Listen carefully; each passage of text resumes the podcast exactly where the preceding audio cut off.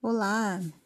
E aqui no nosso terceiro podcast com o tema terapia de casal, eu trago o qual é o papel do psicólogo, né? Qual é o meu papel nessa modalidade de terapia de casal? Bom, nós somos facilitadores do diálogo, né? Um intermediador mesmo especializado na escuta que auxilia a clarear as situações que, que os casais se encontram, né? Para ter uma saída para o conflito existencial.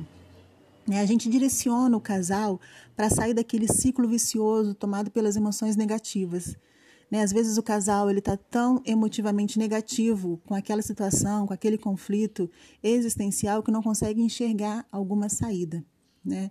De uma maneira geral, o psicólogo é de fundamental importância, pois a neutralidade e a ética da profissão se tornam um forte aliado no entendimento da dinâmica do casal e por isso, né, ajustes e mudanças se tornam mais eficazes, uma vez que nenhum dos dois se sentirá ameaçado ou julgado, né, que é muito importante, é, nessas ações ou intermediações. Ok?